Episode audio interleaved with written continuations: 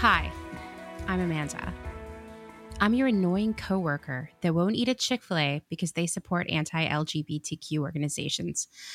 And yeah, I know they allegedly don't do that anymore, but who wants to support a company whose leadership is so homophobic and transphobic that they would still make a big deal of donating to these organizations in the first place? I am also your annoying coworker that won't take a SoulCycle class because that company is such a huge supporter of Trump that I may as well just donate directly to his campaign. Why am I so annoying?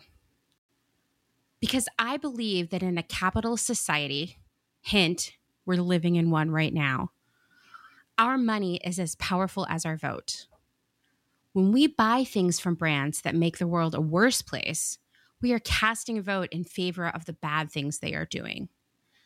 Whether it's exploiting marginalized people, creating a culture of fat phobia and racism, or just plain supporting the orange bigot in the White House. When we withhold our money and give it to brands that are doing good things, we not only force the bad companies to rethink their practices, we also help good brands grow their businesses, making ethical practices the standard rather than the exception. That said, it's hard to know where to cast your vote in the world of fashion. The industry is veiled in layers upon layers of mystery, and there's so much spin inclusive, sustainable, ethical, conscious, eco friendly. What do these terms even mean? Do they mean anything? Are they just marketing messages? I'm going to be honest with you. I've been on furlough from my job for more than three months thanks to the coronavirus pandemic. And while I've spent most of my time worrying about my family's future and fretting about money and worrying about all the other things that all of you are worrying about, I've also found myself becoming more and more engaged with Reddit. There I found a sense of community. This is not a commercial for Reddit, by the way. I often find myself answering questions about all kinds of fashion related issues, from inclusive sizing to influencer collab lines to why do you think this brand went out of business? And it feels so good to share my experience. As I've been doing this, I realized if you don't work in the industry, nothing about it makes sense. My mission with Clothes Horse is simple to educate all of you about the fashion and retail industries. By revealing the complex machine underneath the spectacle of trends and buzzwords, you can make better decisions about where to cast your vote. By now, you probably want to know why I'm declaring myself the expert in this area. I've been working in the fashion and retail industry for the majority of my adult life. I began as a part time seasonal sales associate for a large retail chain. My first day at work was my birthday, and I stood under an air conditioning vent for 10 hours folding t shirts. From there, I moved into buying as the first person to be moved from the stores to the home office in more than a decade. To be honest, I didn't even know that buying was a job. I assumed I would spend my days smoking cigarettes and looking at fashion magazines. Sounds pretty cool, right? In reality, it's lots of spreadsheets, applied mathematics, and critical thinking with a splash of shopping, a little tiny splash of shopping.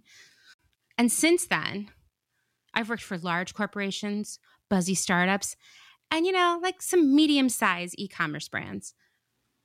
Along the way, I've met so many incredible, intelligent women that I am honored to call my friends. They will be jumping in to discuss their areas of expertise and share their insights on fashion, style, and spending your money the right way. In our inaugural episode, we will be starting at the beginning, or what I think of as the beginning. I'm not promising that we will be answering life's biggest questions because, TBH, I'm not even sure what they are, but we will be diving into the cost of the things you buy mostly the literal cost, with a dash of figurative cost. Our special guest is Janine. She brings a ton of experience in the area of merchandise planning to the table. Don't worry, we'll explain what that means. And this is just what we are going to need as we untangle all of the factors that explain why we pay what we pay for what we buy. Try saying that five times fast. Are you ready? Let's get started.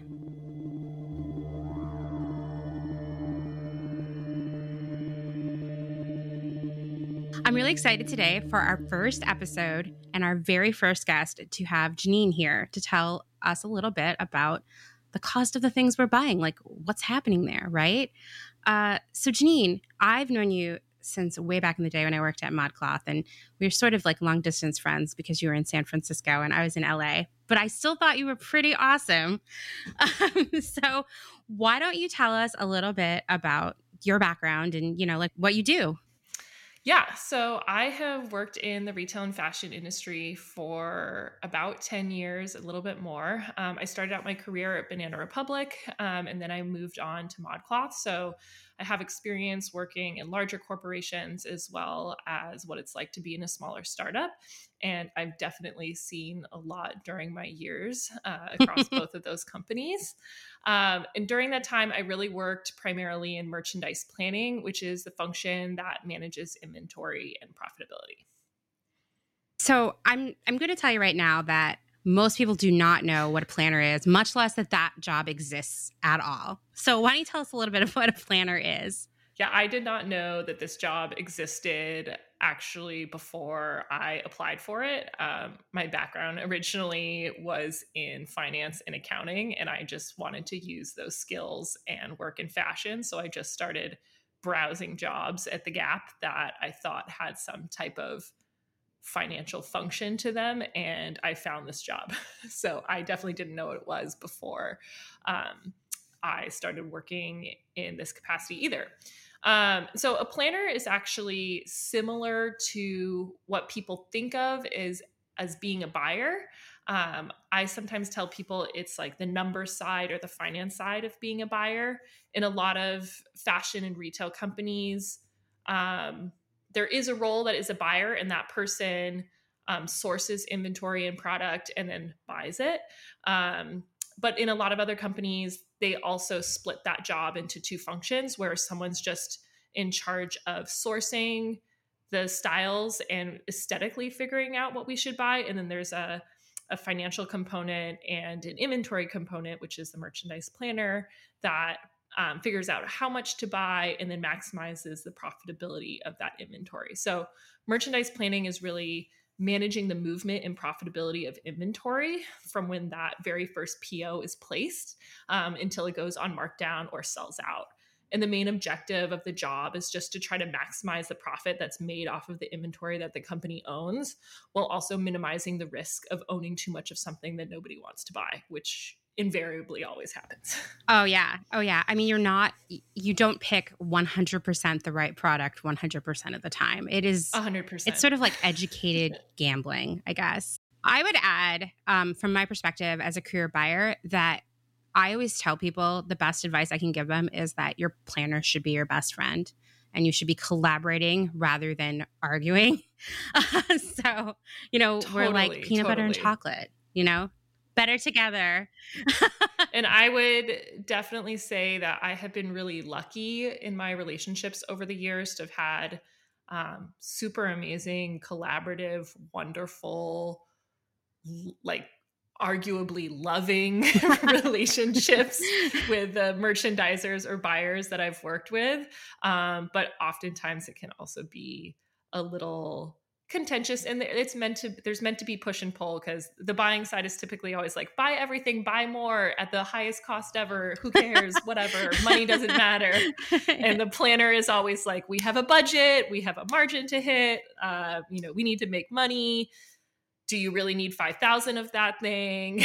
You know blah blah blah. So there's there's definitely um checks and balances but that's kind of the nature of the beast in a, in a good way in a really yeah it's a it's a great push pull relationship and it's so essential it's like the balance of powers there so the question I, I hear most on social media are like why is this so expensive why is this so cheap why is there such a wide spectrum of say how much a pair of jeans could cost like why is just the pricing of clothes all over the place? So today we're going to dig into that. And actually, now you understand why Janine's here because she is an expert in all things cost related.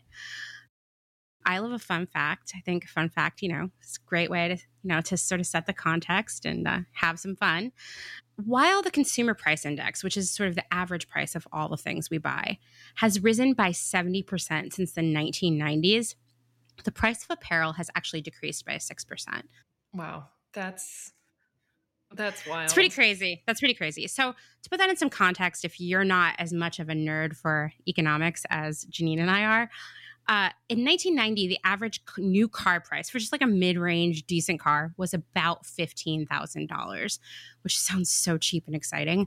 Uh, meanwhile, in 2020, it's more like $26,000. So, huge increase. But somehow, your jeans actually cost a few dollars less than they did in 1990, which was 30 years ago. I mean, people, yeah, people are making more money now than they were in 1990, just from a purely like dollars and cents, not talking about like cost of living increases, but it's re- it's a disconnect. Yeah, because I mean, for inflation alone, you would expect an increase in ticket price or an increase in like the the number of dollars paid, and it's crazy to think that you're paying less. it's it's so crazy. So that's what we're going to dig into today. I guess just to start things off, we think we're paying a lot of money for clothes, but we're not. That's going to be the summary of us. We're going to tell you why, like why clothes are so cheap. So the first ingredient in any garment is going to be the fabric, right? And you probably know this and maybe you don't, but nicer, more natural, sustainable fabrics are more expensive. Um, and you couldn't see me because we're recording this, but I said sustainable in quotation marks because I have a lot of problems with that term. So every time I say that word, just assume it's in quotes. Um, so whereas polyester blends are really cheap. So Janine, I already know how you feel about polyester because we talked about this, but why don't you just lay it out for us? I say to my friends whenever anybody talks about polyester is if you're wearing polyester, you may as well be wearing like a plastic trash bag because polyester is actually plastic um, and actually, I was wearing it was, it was actually just a 50 50 cotton poly blend t shirt today when I went out on a bike ride. And I wasn't going that fast, I wasn't going that far. And by the time I got home, I was sweating and I just had to take it off because it's literally like wearing plastic. Um, it it literally is plastic. So I hate polyester. I slightly regret wearing buying and wearing this like 50 i didn't really realize it was i didn't really realize it was a 50 50 blend until after i walked away and to be fair it was a t-shirt i bought at a like a craft stand so i couldn't return it um but yeah polyester is disgusting it is disgusting so I think when we think of, of clothing, we think of cotton, right? Like that's always been the go-to like natural fabric for the garment industry. But in 2011, prices reached their highest in 140 years. And you know why? Well, for one, 2008, it was the financial crisis. So demand for clothing in general fell pretty substantially. People just didn't have the disposable income. So therefore, the demand for cotton was pretty low. There are three countries in the world that produce more most of our supply of cotton. China, India, and maybe you didn't know this, the United States. So, not selling cotton because we're not selling clothes turns into a huge economic crisis for the farmers of the world. Specific, I mean, obviously, like the farmers of cotton. So, in 2009, China and India decided they were going to help their farmers out. So, they began to buy up local stock of cotton, you know, just to protect the farmers. So, this artificially led to prices rising globally. The US sort of followed suit. That drove up the price of clothing immediately, right? But then weather conditions led to a shortage of cotton in 2011. So prices went up even more. By the end of that year, the cost of cotton clothing increased by about 11%. And that doesn't sound like a lot of money, but designing and buying garments is all about pinching pennies. I mean, you know, it's all about like, can I can I take 25 cents off this cost? So what happened? How did retailers adjust to this? Well, they began shifting their assortments into synthetic fibers, aka our good friend polyester. I mean, for one, they're a lot less expensive to make. But even more important, and this this is kind of the other reason we're start, we've been seeing polyester take over. After the financial crisis of 2008, customers had an increased appetite for what I like to call cheap and cheerful clothing. And this is when fast fashion really blew up. Think back to 2008.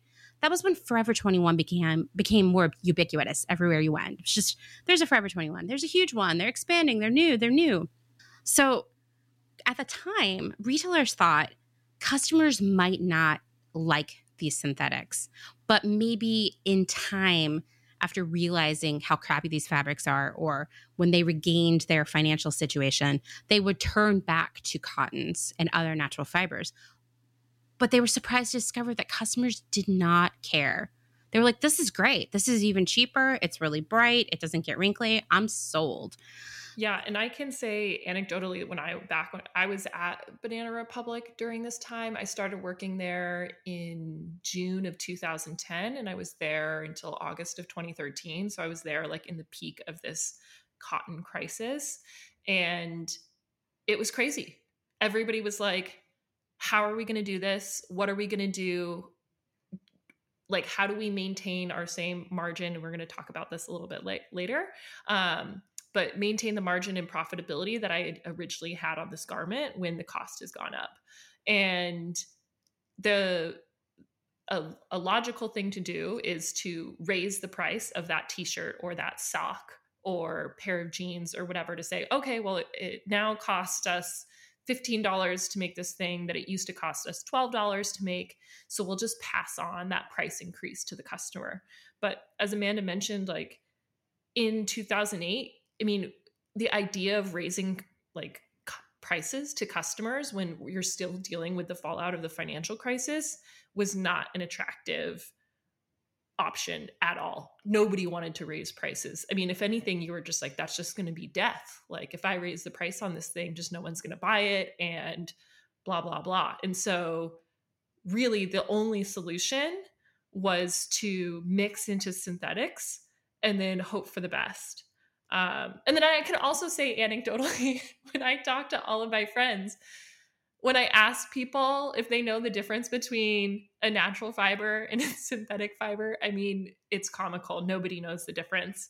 Um, and so the customer is not also really informed, even if they were to look at the fiber content on the tag and it says uh, polyester versus viscose versus cotton. I, I saw one the other day that was Tencel. I don't even know what Tencel is. Um, there's always things on there that the customer, even if they are maybe a more informed customer, it's hard. It's hard to even know what they are. Yeah, no, absolutely. Um, I will say Tencel does come from cellulose, but it's also really bad for the environment in a different way because so many trees must be grown and then cut down, and there's a lot of processing in between. It's just as problematic. It's it's not made of plastic, but it's pretty pretty rough. Polyester itself and synthetics, as Janine mentioned, are plastic. They are derived from petrochemicals, um, generally a mixture of oil, water, coal, and air. They are non biodegradable. I mean, they may break down over several hundred or thousand years, but to me, that's non biodegradable for my purposes. Um, so when they go to the landfill, they just stay there forever.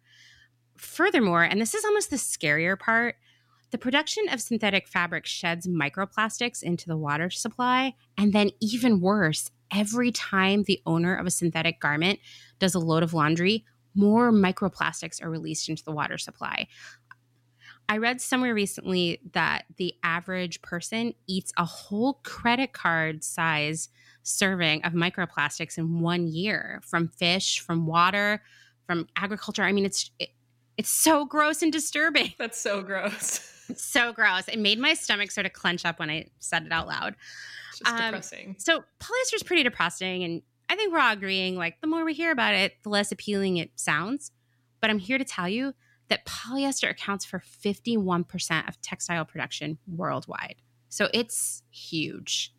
And you might think that you don't own a lot of polyester clothing because you know when you think of polyester you're thinking of like the 70s and like leisure suits and it's really thick and it makes you sweaty and smelly. But the reality is that these synthetics sneak into our lives in a lot of different ways. So lycra lycra is in swimwear and workout clothes. Uh, it's in some of your undergarments. Um, elastane is in any stretch jeans. Your jeggings are a problem. Uh, nylon in your tights and underwear and as Janine mentioned, polyblend tees are ubiquitous. A lot of people think they hold their shape better. They are a little less shrink proof, if you will. They're soft. They're soft. They're definitely soft. And they take color really well. Like you can see why they're so desirable. Like when you see them on the shelf, you're not disgusted. You know, but it's it there's plastic in there. Um, a lot of those cozy synthetic fleeces are also hella synthetic. And my favorite synthetic is vegan leather, aka Same. polyurethane leather, uh, which is completely oil basically with some other like razzmatazz thrown in um, and will melt possibly uh, if exposed to flame but also you know the most inexpensive chiffon clothing is also polyester and a lot of sweaters now are a mixture of some sort of natural fiber like wool and then an acrylic blend acrylic also plastic yeah acrylic is definitely plastic acrylic like acrylic nails that is the same that is the same acrylic Yeah, that's so gross. when you say it like that, it's right there. It's like, okay, so so far we have a list of gross things we've talked about already. One is the eating a credit card worth of plastic, and next to the acrylic nails in your sweater, which is like so visceral. so uh, then you're like, okay, well, you know what? I'm just going to go buy some natural fabrics like cotton or bamboo. And they're nice because they're biodegradable. They aren't perfect because they tend to be grown using a lot of pesticides and a whole lot of water. So the organic versions are a lot more expensive. So we're already starting to talk about okay, if you want something to be good, if you will, it's going to be a little bit more expensive. And the other natural fibers I feel like I think of are wool and silk. And I think people also naturally associate naturally uh, associate uh, those those fibers with higher price, right? If you're getting something that yeah. has 100% wool, cashmere, alpaca, all of this stuff, silk for sure, um, you just know it's going to be more expensive just because the way that it's produced um, drives a higher price. And if you do see cashmere or alpaca at a smoking hot price, there's there's something going on there that's not good. And or it, it's a blend. It, yeah, exactly. Read your tags they can say I, I forget what the I, I, even remember this from banana republic we had these socks that were like cat we called them cashmere blend and i think i think you only had to have 15% cashmere wow that's like nothing yeah, cashmere in it in order to call it cashmere blend um who knows what else it was mixed with. Actually it was cotton, cotton and wool but regardless still um still not cash like not it's not 100% cashmere. Yeah i'm far from it. You know i always I, I don't know this is something i've done my whole life but i always think about percentages in terms of how i would feel about them as a grade in school. So when i hear 15% i'm like you failed you failed this is a bad scene and now you're gonna have to explain this to your mom and you're definitely gonna get grounded so so there you go. I hear 15% and I'm panicked. Um, so okay, so that's the fabric, right? And don't forget that it also has to be dyed, you know? And often, especially when we're dealing with these synthetics that are, as we've noted, plastic, uh, they need to be washed in chemicals to improve the feel of the fabric. And so both of these actions can be incredibly toxic and polluting. They use up a ton of water and they add cost into your garment. So just another thing to think about. Um, next is print. My closet is full of prints. I think they're they're fun.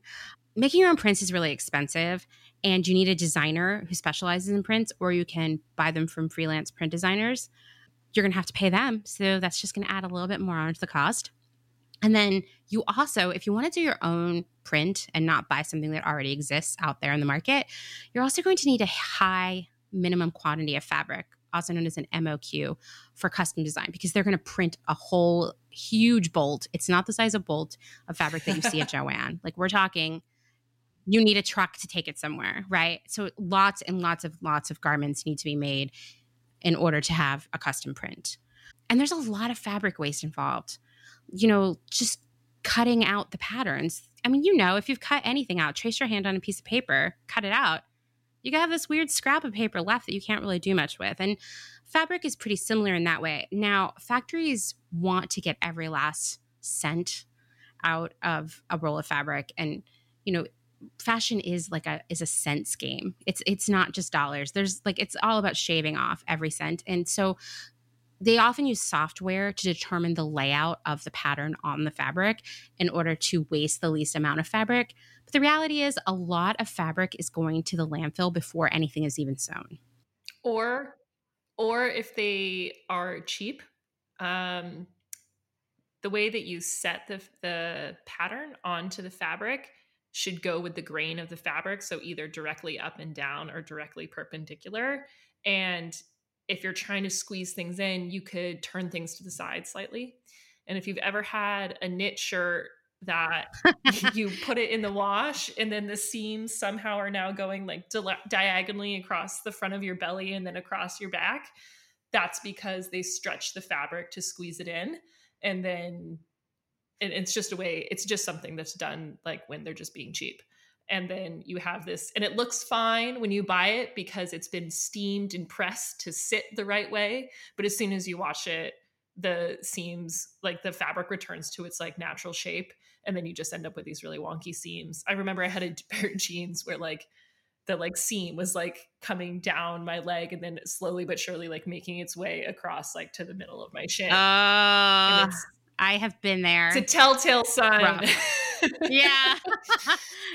yeah. Yeah. And also uh matching up the print. Oh, sure. You know, making sure. sure that like weird and that it's all even. Uh, you know, at ModCloth, I developed a lot of printed dresses, all those novelty prints, and it would cost us a little bit extra. Like when I say a little, I actually mean a couple dollars in cost to make sure that the uh, images lined up. And you want that because otherwise it looks cheap. Or there's the other thing which I don't see as often now as I used to, but was was just a classic standard at Forever 21 where maybe the front of the shirt or dress was printed, but the Oh, back right. was solid. Do you remember that? Sure, sure. Oh, hate that. you can never turn around.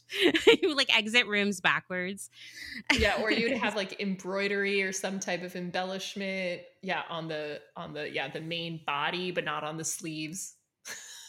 Yeah, yeah. Sequined in the front, nothing in the back. Uh, You know, maybe it'd be a knit t-shirt back. Just sure.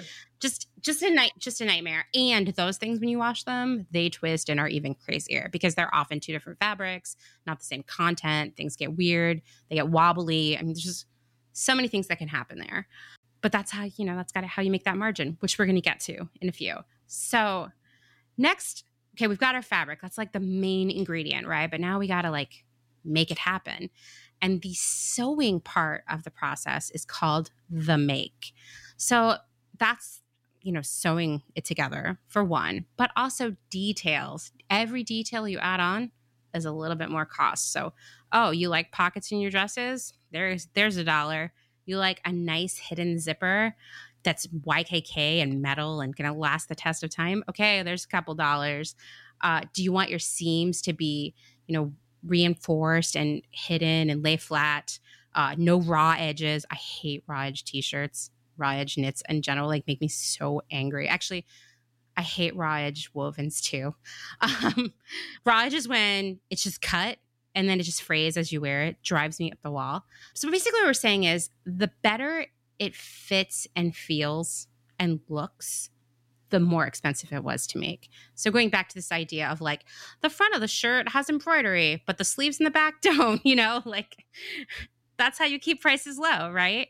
So Janine, what is the detail that just makes or breaks a garment for you? Like something you just will not buy or will drive you up the wall? I will say, even though I already said I did this, but uh, the fabric is the most important to me. So I have to feel something. Um, it has to be natural fiber. As I said, my aversion to polyester is is real and strong. Um, and and that also is really annoying to me because I get it. We're in 2020, but I hate I hate shopping online because I want to touch everything. and so actually for the COVID crisis that we're in right now, this is really great for my wallet because I'm just not buying anything because I can't touch anything. Um, so fabric is the number one, and then the other, uh, the other thing that just really I cannot deal with is elastic around my waist. Like if Ugh. you've ever, yes. if you've ever bought a romper, like a, a cheap, a cheaply made romper, yeah, yeah. that has an elastic waist on it to like cinch it in in the middle. Like the cheap way to do that is just put elastic in versus and then sell it in a small, medium, large instead of actually like bringing the waist in with darts or like some other construction method to make it actually fit someone and then you would have to sell it in more sizes. You'd have to sell it in like a 4 6 8 10 12 or something like that. You couldn't sell it in small medium large but the cheap way to do it is with a, a zipper. And just the idea that's where the food goes like i don't want any elastic you know yeah. on my belly you know and of course like I wear pants that have a waist and stuff like that, but I hate the idea of like a stretchy piece of elastic like like just constricting er, itself around my stomach. And same same with any elastic sleeve, like anything elastic on the sleeve that would like touch my arm in that way. Like, oh no, absolutely not. The sleeve or the leg, the elastic is so gross when you just like shift your shirt and you can see the line digging into your flesh. I just it makes me feel it's so gross. Yeah, too. and if you're sweaty, it's just it's just not good. So not good. Trims and embellishments are the next thing. We've kind of touched on this, but you know, things like sequins and embroidery, those are embellishment, but also think about snaps, buttons, buttonholes, appliques, the zippers. I would say the trim that I cannot handle are cheap plastic side zippers. Like I if you've had a dress like this, you know my pain. A couple wears in, it gets stuck at a certain point and you're stuck in the garment. I was on a date one time. This was in the early aughts and I was wearing a romper from H&M. It didn't have elastic waist, but it did have a side zipper that was plastic under my arm. And I went to the bathroom and you know took care of business, went to put my pull my romper back up, zipped it halfway and it wouldn't zip the rest of the way. And I was like trying everything I could. I had some hand lotion in my purse. I'm trying to like lube it up. And ultimately, oh my God. A, a woman came in the bathroom and like helped me. It took both of us. And we were both like, if we pull too hard, oh this God. is it. Yeah. And this was You're a really important date to me. Yeah. Um, so I couldn't go out there and like in a broken zipper. I would have had to just like immediately leave and go home. I wouldn't have been able to even say goodbye. Um, but oh, fortunately, God, it all worked so out. Um, but I was in the bathroom for 35 minutes. No. yeah. 35 minutes? Oh my god, I bet he thought you had food poisoning or something. I know, I know. And I just be like, oh, there was someone else in the bathroom was having problems with her clothes. I had to help her. But oh, that's so actually funny. me. Uh, so I hate a crappy plastic side zipper. Like I I just can't. I mean, the interesting thing about these bad zippers is that they're not just a fast fashion thing either. I, I've bought more expensive brands and and had a similar experience and i think zippers are really expensive to both install and just to buy you know and so they're also really challenging like not every sewer can do it well. And so there's still a lot of different margins of error. And if you have larger chest it's a little bit more challenging. It's just it's it's zippers are, are a rough business. Um still not as bad though i guess as a an elastic waist and a romper. And like now i'm fixating on that. I am imagining though, like, what could you do if you didn't have a zipper? And I just had an idea of you being velcroed into the like I carry Velcro. I will tell you that this was the beginning of me carrying safety pins, like a whole tin of oh safety pins with me everywhere. Because theoretically, I could have safety pinned it a whole bunch of times, and it would have been not the most attractive thing. But if I had kept my one arm down the whole time, I really thought it through. so, embellishments, trims, they generate cost. Next, this is something you're probably not thinking about, but the labels that are sewn inside. You know, there's the brand and size label.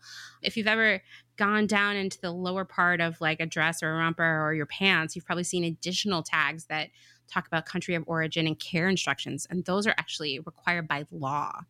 So, got to get those printed. Someone has to design them. They have to be printed and they also have to be sewn in. And then hang tags for brands. I I hate hang tags because everywhere I've worked, we took them off before we put the product on the floor. So like if we were selling Levi's, so we would remove all of the shenanigans that came on there before we hung it and added it to the sales floor. So it's just like more garbage and it's like instant garbage, you know.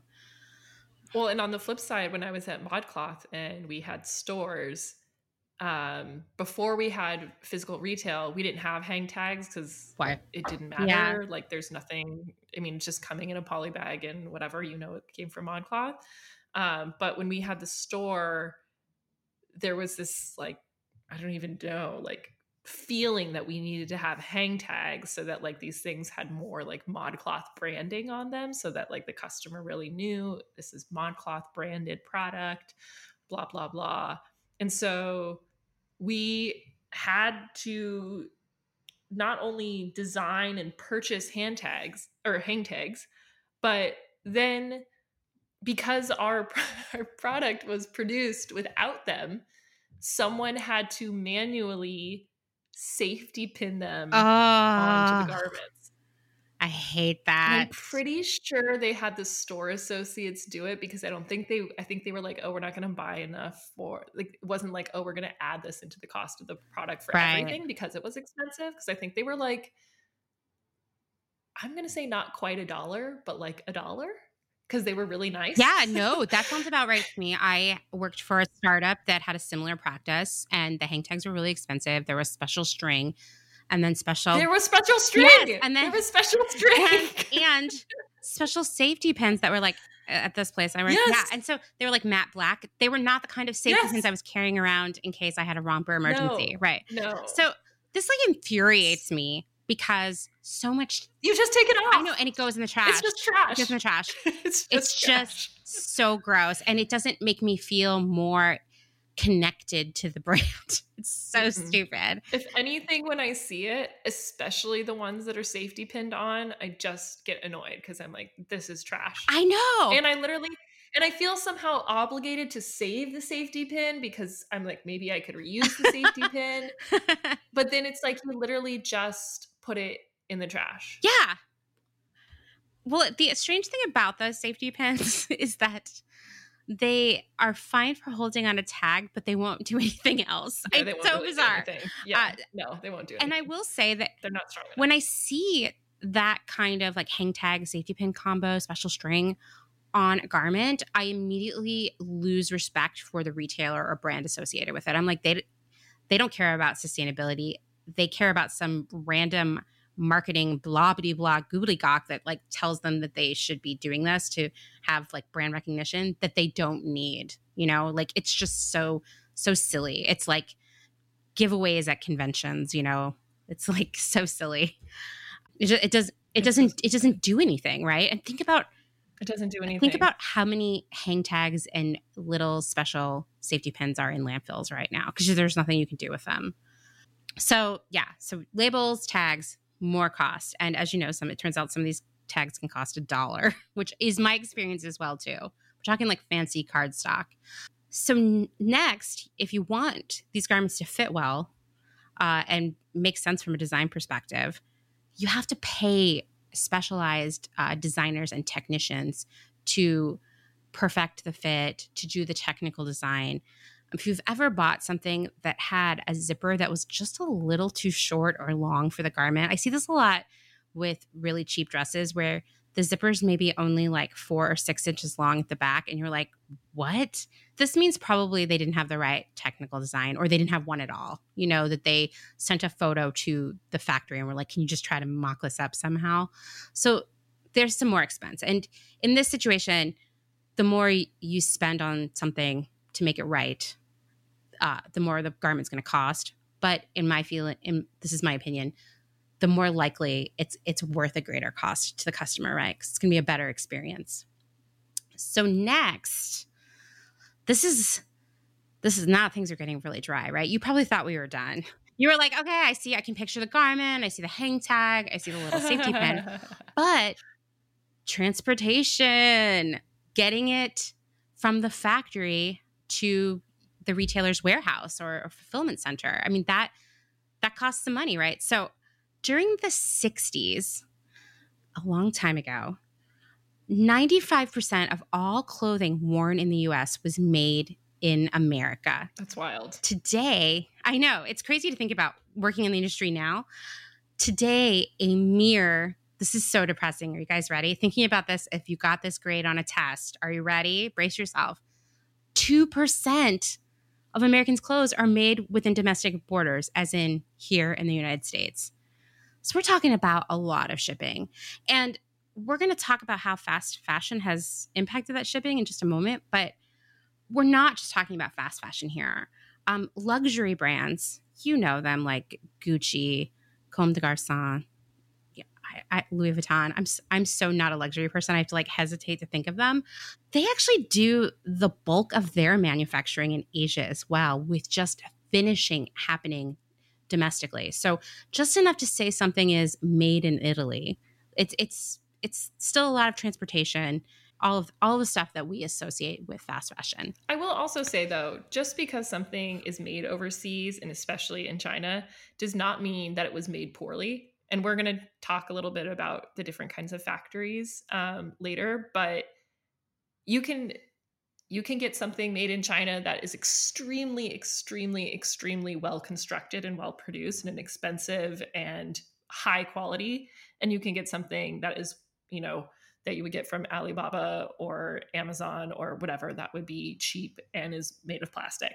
But I think it's important to clarify that there's just because it was made overseas doesn't mean that it's shit and then and just because it was made in America doesn't necessarily mean that it's quality. It's certainly going to cost more to have the production done here because we have the minimum wage that we have to um, pay people here is certainly much higher than in China or in India. Um, but there's a whole gamut of of quality of production overseas. I mean, and I would I would just to tag on there say made in the USA does not mean better. We yeah. at, at Nasty Gal we actually did a lot of knits like t-shirts, bodysuits, underwear here in the USA, and they were abysmal. And as Jenny mentioned, the the hourly wage is higher, so we're paying more for the help. Well, that the nasty gal customer didn't want to pay 20 extra dollars for a bodysuit because it was made in the USA. So we had to cut the cost out somewhere and it was generally the fabric that suffered. And the sewing was just not not good. You know, because the the the teams here might, like might be being paid more to sew, which is also not always true. But they're being rushed through it and working under also tough conditions like no air conditioning in downtown LA and we are going to have a future episode about Made in America and I will tell you that the person who I'm working on it with uh, said something that I've been thinking about ever since, which is made in the USA was the greenwashing before greenwashing. Oh my God, it's so true. So true, right? It's it's a marketing message. So anyway, moving on. So here's the deal. Shipping via ocean is cheaper, but it takes about a month to get to the retailer right? So the boats are slow. I mean, they're actually moving really fast, but they're covering a lot of space. uh, air shipping takes just a few days, but it's also really expensive. And it's about 12 to 16 times the cost of shipping via boat. I mean, it's really expensive. So the cost of shipping is added to the cost of the garment for accounting purposes.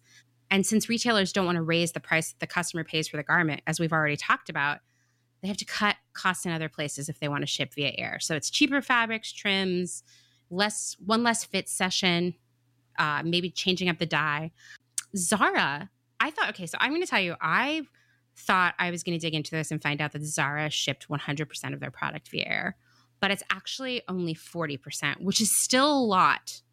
But they have these crazy ships where they put the mostly finished product, they load it on, and then in the month it takes to ship to the US, they do the finishing. So they sew on the tags. Uh, Shut they up. add the dumping the tags. Boat? Yeah. Yeah. They do all the finishing. That is wild. So wild. I mean, they they are geniuses of cutting out all the costs. That's innovative to say the least. I know. That's really actually cool, I think. It's it's very cool. So when Janine and I were prepping for this episode, we talked sort of anecdotally about how we felt that there had been a huge shift from ocean to air shipping in, in, in our careers. Um, I couldn't find any data for the entire industry, but I will say that in the early aughts, when I began my buying career, shipping via air was very rare. And you often had to re- request special permission from upper management to do it. Like you had to make a really good case, like, we're going to run out. This is our number one style uh, losing four weeks of sales would mean that we would lose, you know, this amount of money. Like you really had to come to the table with a compelling argument, and then maybe upper management would sign off on it. But now, in the past few years of my career, I have found that air is more often what's happening, and ocean is almost the exception. Yeah, and I can attest to this too. Like when I was at Banana Republic, everything was by boat, and I worked in non apparel, um, so like socks and jewelry and whatever. And so jewelry is basically the lightest, smallest, most expensive thing that you could air. Um, doesn't take up space, isn't heavy, and you can still sell it for 25 or 30 dollars or something like that. Um, and maybe, maybe once or twice a year, maybe you would get approved to air in jewelry, maybe. But everything, I mean, everything, everything was by by boat. And then when I was at ModCloth, I don't think we ever, I don't think we, I was gonna say boated anything. I don't think we ever, I don't think we ever received anything by boat. And I think during there was kind of an initiative sort of towards the end that was like this cost saving initiative where they were trying to figure out could we we receive things by boat? But you have to build that additional month into your timeline.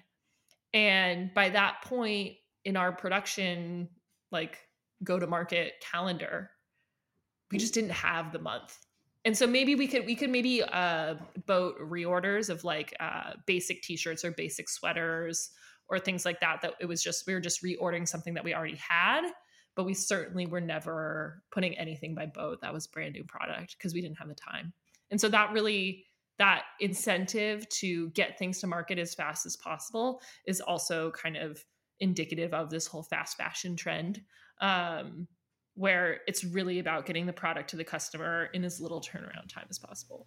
Absolutely. And I have noticed a trend also in terms of buying. You know, in the beginning of my career, we would place our orders almost six months out for certain categories because we want to accommodate for boat, we wanted to accommodate for extra fittings, quality assurance, etc. And so we would, without getting too granular about retail math, every month you get a, a number of receipts, which are are your budget for how much you can buy that month.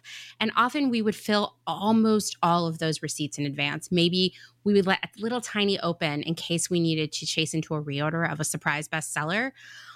But in the past five or six years of my career, I have noticed a shifting into only spending about half of that until the month before that delivery so that we can react fast chase into trends that we may have missed. There's also a lot of fearfulness about buying the wrong thing. I mean, you heard Janine mention that one of her jobs is to make sure we deal with stuff that no one wants to buy.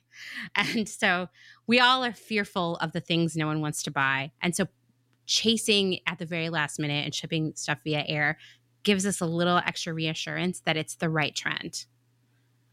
So that's the air. That's that's why air is more popular. And I think it's also important to mention that we we think of this like as a fast fashion thing. We think of it as like, you know, Forever 21 or Boohoo or Nasty Gal. But the reality is that the entire fashion industry has has adapted uh, or adopted, I'm sorry, adopted this yes. approach to buying, right? So they are all airing stuff in. So, you know, we could have a, a, long conversation about semantics of fast fashion. Is Gap fast fashion? Is J. Crew? Is Urban Outfitters? That's a whole other episode. But what I will say is that all brands have kind of become fast fashion because of this. That fast fashion is not what you think it is. And I would also love to know, and I, I doubt, I would highly doubt this data exists, but I would love to know if by placing these bets closer in, are you actually are you making up the money that mm. you're spending on the air, right? Because the whole point yeah. is like, oh, like we can react to trend more and blah blah blah. And so we'll be able to make a more informed decision about the product that we're buying that it's right for the customer. But because you are spending just because you are spending this money and you're making the decision closer in doesn't necessarily mean that you actually picked a winner. You can still you can still be wrong. Yeah i've definitely worked places that are follow this fast fashion model of shipping and ordering and whatnot. And they're buying they have bought plenty of the wrong things. I mean, right. I mean, because it's just a, it's an impossible job no matter what. But I would I would love as a as a data driven person myself, um, I would love to see to actually know is there the return on investment there, and you would have to have a lot of data over time for a lot of products, and you would have to have the the success rate of the the shipped product versus the aired product, but I would be I would be really curious. And maybe it is. And maybe maybe there maybe that ROI is there. Uh, but it certainly is something that adds a significant um, significant amount to the final cost of the product for sure. Yeah, my the wheels are turning in my brain. I'm like, who would give us 10 or 15 years of data so we could just look at it? It sounds so fun to me. I want to get to the bottom of it. I have it. some ideas, but I won't name names. okay, we'll talk we'll talk about it later. Uh, so I will say that not only is air shipping more expensive and then impacting kind of the quality of our product when we finally receive it, it's also estimated that moving just 1% of garment transportation from ship to air cargo could result in a 35% increase in carbon emissions. That is rough. We're that talking just wild. 1%. So even just knowing Janine and I haven't been able to give you any firm statistics here on the shift from ocean to air in the length of our career, but we know anecdotally it was pretty extreme. I just want you to think about the impact on carbon emissions that that shift has created and try not to get too depressed. yeah. Uh, so so that's transportation. Um, next, I don't want to go too hard into this, but this is part of the cost in some places you work, and that is design and production loads. So basically, what this is, someone in finance adds up all the salaries and operating budgets for the production and design depart- departments they'll model out how many units in in-house design product the brand is going to buy that year. They sort of desi- they divide the total budget by the number of units. This is a really simplified version but they come to a cost per unit that's called the load and that gets added onto the cost. So in a huge company where almost all the product is in-house designed that load is, can be pretty small generally less than a dollar a very small percentage of, of the total cost of the garment to name names here because this company doesn't exist anymore. At Nasty Gal, our load was five to ten dollars, which is insane. Which Just is insane because I mean we haven't talked numbers yet, but the average cost for I would I mean a, let's say just a a knit top would probably be like five dollars, and then like a dress could be fifteen or twenty dollars. So adding five to ten dollars is like adding at a minimum an additional twenty five to the cost, which is crazy. Insane. Insane.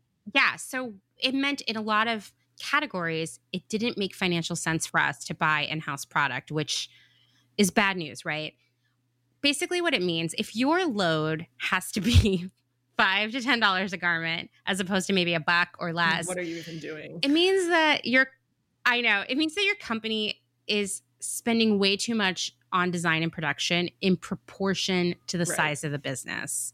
And I can say at Nasty Gal, we had more designers and production people than we had buyers. Like it was huge. And in-house product was an initiative, but we could just never get it right, like from a price point perspective. And on our site, the most expensive stuff we sold right. was the in-house design product. And it was all really, really cool but niche. it was the least profitable. It was very niche yeah. and it was the least profitable part of our business. Absolutely. And I do like when people ask me, like, well, what do you think happened at Nasty Gal?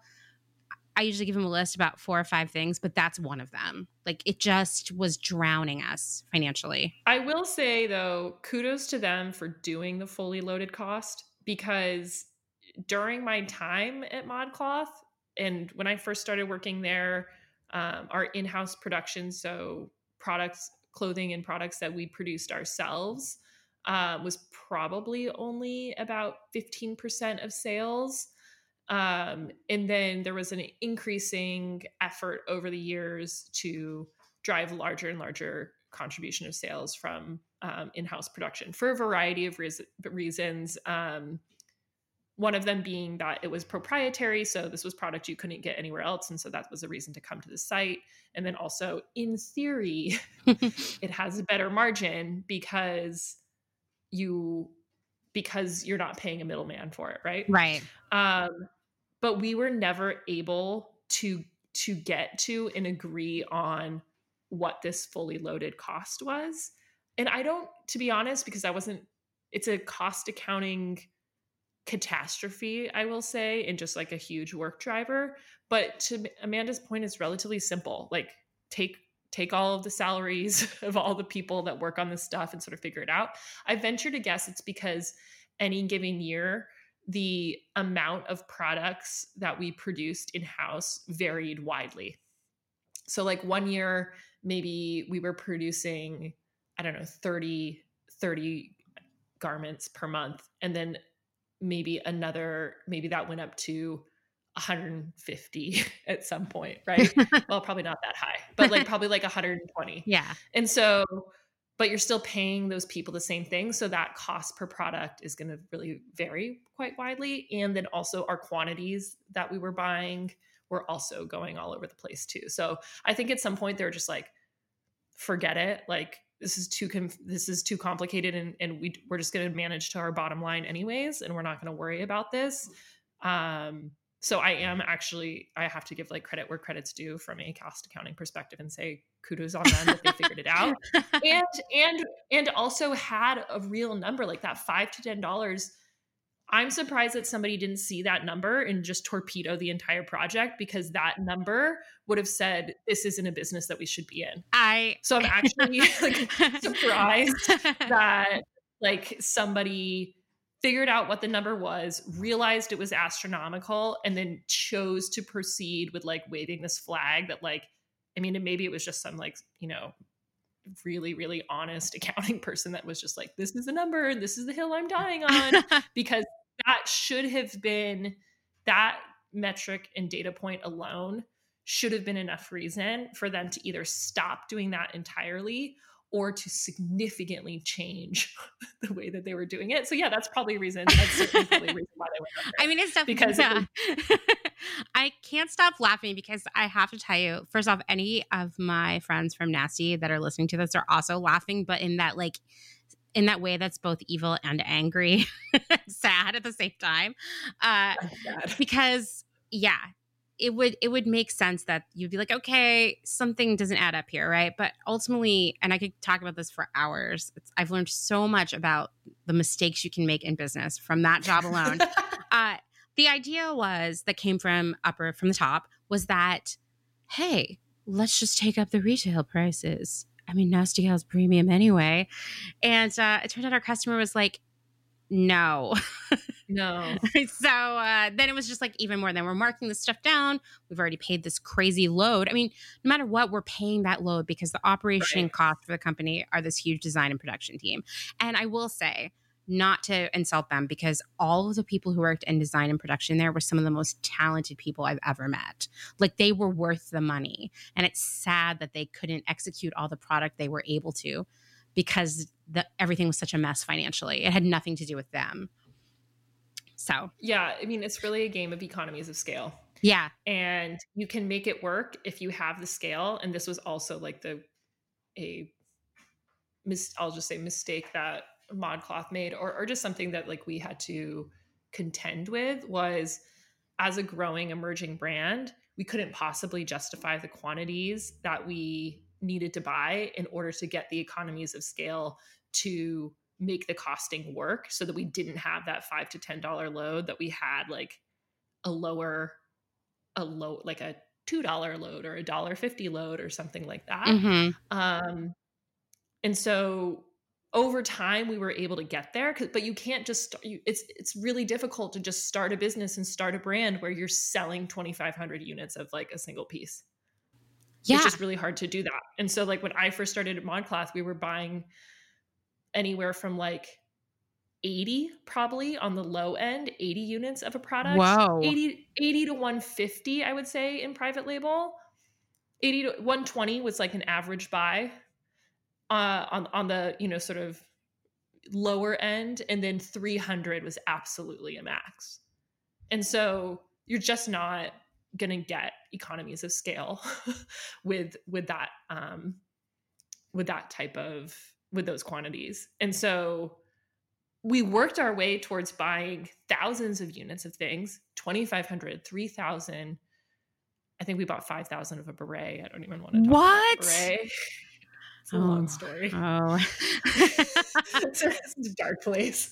Um, but I mean, that's how you get. That's how you can justify. Okay, if I if I have to pay ten people's salary or whatever, when you split it over five five thousand units of something, it becomes it becomes less like less of a cost versus when you're buying 120 units or 80 units of something it just becomes ridiculous. Yeah. So, and I will say, I'm, uh, this is not on our pre-discussed outline of what we're going to discuss, but now that we're talking about it, uh, last night my good friend Kim texted me very late at night to tell me that Need Supply and Tota Kylo were closing, and immediately our conversation no was they went way too hard into private label, like. Yeah. Making your own product is so hard. expensive and it's not yeah, it's so hard. It's not just the designers and the tech support and the graphic designers making the labels, it's also the minimums that you need to place in order to have a style made. And it's just yeah. so expensive. It eats up a lot of cash flow. It's very risky because in that situation, when your average buy for a product is 80 units and you even have to write 300 units in order to have something made, if that's the wrong product, the repercussions are horrible. Yeah. So we're, we're going to get to that soon. We are, we are going to get to that. So one last thing in the cost. I feel like we're like baking a cake here and now we're just like the last ingredient we're going to add is like the vanilla extract, right? And that is the factory. Like yes, we're paying people to sew the stuff at the factory, but we also the factory needs a cut too, right? And the factory partnership or lack thereof is very complicated. So, one thing that I see people discussing the most on the internet when they talk about garment production is this misconception that most retailers own their factories. Reality is they do not. Uh, it's actually risky to own your own factory because, as we'll talk about in future episodes, different regions of different countries do different things as their strongest suit and they can't do other things and they don't have access to other materials and to have just one factory that you own would be a, a grave mistake so often uh, retailers work via agents who find the factories and they transmit the information back and forth the agents take a cut as well so let's talk about that a little bit uh, based on your experience janine what do you think is one of the biggest drawbacks of working with these agents? I mean, just complete lack of transparency. You just have no idea what's going on. And that, so if you can imagine if you were any brand starting to be a new brand right now, how would you even go find a factory in China or in India or in Indonesia or something like and how would you even know where to go? Um, I think I remember correctly that like a lot of Victoria's Secret underwear is made in Indonesia. And I don't know why I remember that. But how would you even know, oh, if I want a factory that makes good underwear or at least mediocre underwear, I should go to Indonesia. like you wouldn't, you don't like, if you're starting out, you don't, without doing a ton of research. And then even if you were to go there, how would you get an introduction to somebody who's going to take a meeting with you? Um, I actually don't know what language they speak in Indonesia. So, how are you going to communicate with this person? Uh, how are you going to know that you're not going to get taken advantage of? What's a good deal versus what's not a good deal? Say you met with this person and maybe their quality was good, but they were giving you an astronomical price. How would you negotiate it? Or would you just leave because you weren't going to get a good deal? Like, you just, you, in fact, you don't have a lot of agency in this situation. So you need someone who does, um, who can help you source a factory. And getting finding a good factory is a huge part of getting a well-made product in the end. Um, and there, there's naturally needs to be a lot of trust there. And so just trying to get a fact just trying to find a factory is a monumental task. Trying to find a good factory for a, a fair price is also a monumental task. Also, you can imagine um, that, like, I was at a farmer's market last weekend and there was like, there was all these produce stands, but then there was like the one produce stand that apparently was the good produce stand, and there was like a huge line for it, and then no lines at any of the other stands. And so I'm like, oh, that must be the good produce stand. And so similarly with factories, they the ones that are the good factories with that are doing good work for good prices, they have a long line or they're like you you need to work with us. And so when i was at modcloth and we were doing this 120 units 300 units like thing no one would even work with us even if we paid them like, an absurd price per piece because they're like it's not worth our time. Like where's your where's your 1500 units? Like you're not worth it to us. Um, and so especially when you're starting out you don't you don't have the negotiating power or anything like that. So it's really important to even have it's even it's it's not important but it's um it's an amazing resource to even have an agent as an option because if you're just out there on your own you, i mean i think you would get taken advantage of not only in price and quality and everything you would just get totally screwed. But when you have an agent because there's this middleman you really don't know. They may i mean they probably would let you go visit some factory but would you even know that this factory is actually producing your goods versus the one next door versus the one that's 40 miles inland that you've never even seen. And so you you may think that you know what you're getting but you really don't and even maybe say they like run a line for you so you come and visit when they're producing your red t-shirt or whatever okay just because like these 100 or so units of this red t-shirt were produced here doesn't mean that they haven't subcontracted out the other 400 units and like all of the white t-shirts are being made someplace else. And so you just lose a lot of that transparency when you're working with an agent. But i would also just say this like retailers claim to have to, to have an understanding of what's going on with their factories. And just as someone who's worked in the business and this is completely anecdotal. This is my opinion. This is not necessarily based on facts. I just don't really know how you can unless you really have a really good, strong working relationship and you're constantly visiting and checking in. And even then, you don't really know. And, and people will try to pull a fast one on you because they can. Um, and so, yes, you could, in theory, own your own factories but that's just so unlikely. I mean as as you were saying about everybody has their own specialty. There's a denim factory there's a knit factory there's a shoe factory there's a belt factory there's a this a that whatever underwear all these different things that any any um, retailer would produce has their own specialty like a woven shirt especially like a nice men's woven shirt you know? Every factory is going to have their own specialty of what they're good at and so you would ha- you you nat- you naturally need to be in business with a lot of different factories to produce everything to get a good quality product. And you would just never own innumerable factories like that unless maybe you were a Walmart. When I was at old maybe Old Navy but even then I actually don't think they own their factories. I'm not sure. Like um and even if we remember like the really sad incident in Bangladesh, like I forget, like that was probably 10 years ago or so now, maybe a little bit less, uh, where that factory collapsed and it was like called out that like H&M and Gap and all these people like had business in this factory. Those were giant retailers. If H&M can't own their own factory, if Gap can't own their own factory because it doesn't make sense, then like the tiny people are not going to do it either. And so like all that's to say is that like it logically makes sense that you work with a ton of different factories.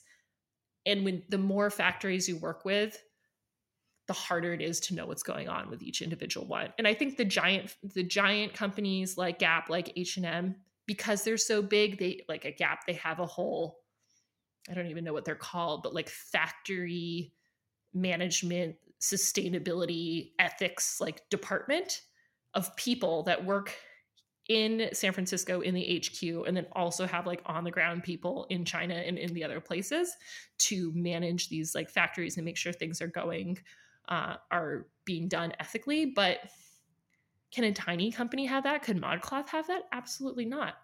Absolutely not. Like there's no way. And, and no even way. when no. modcloth was making yeah. doing you know 150 million dollars in revenue per year there was no way that we could have ever like what could have ever had that kind of team. It just was cost prohibitive.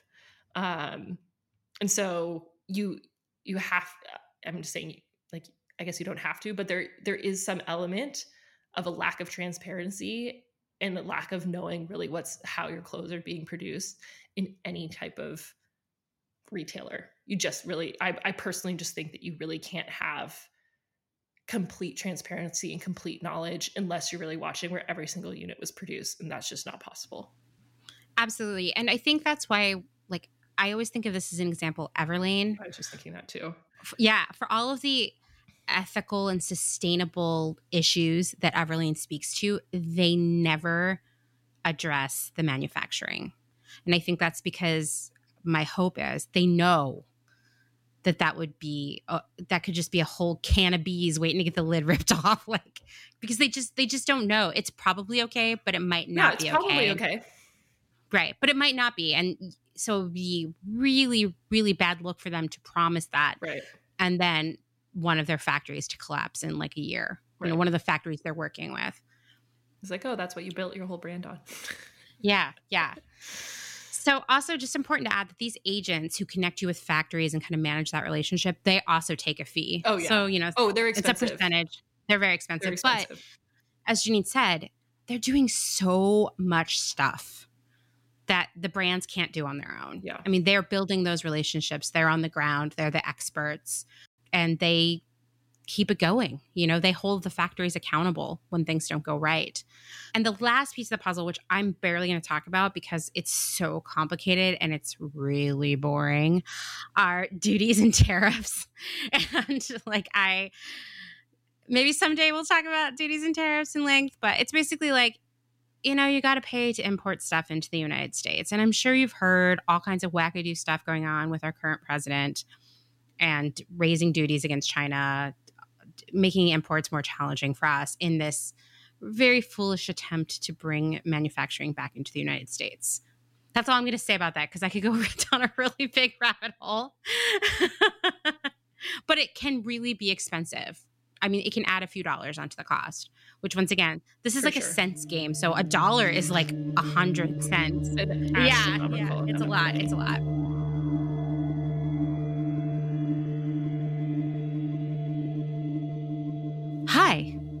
It's me, Amanda. Again. Janine and I had such a blast talking that was what was meant to be an hour long episode turned into almost three hours of talking shop. So, surprise! This episode is ending with stay tuned next week for the conclusion of this week's episode. Next week, we will be continuing the conversation by talking about margin and, well, WTF is margin along with why ethically manufactured products should be more expensive, and then the disappointing truth about why they are actually more expensive. We will also touch on the hashtag payup controversy ripped from the headlines. Questions, comments, corrections? Or maybe just something you would like to hear in a future episode of Clotheshorse? You can reach us the semi old fashioned way, otherwise known as email, at clotheshorsepodcast at gmail.com or you can find us on the gram at Clotheshorse Podcast. Extra super special thanks to Dustin Travis White for creating our amazing music while also acting as an incredibly patient and audio engineer and one man AV crew. Thank you so much for listening. Please come back next week.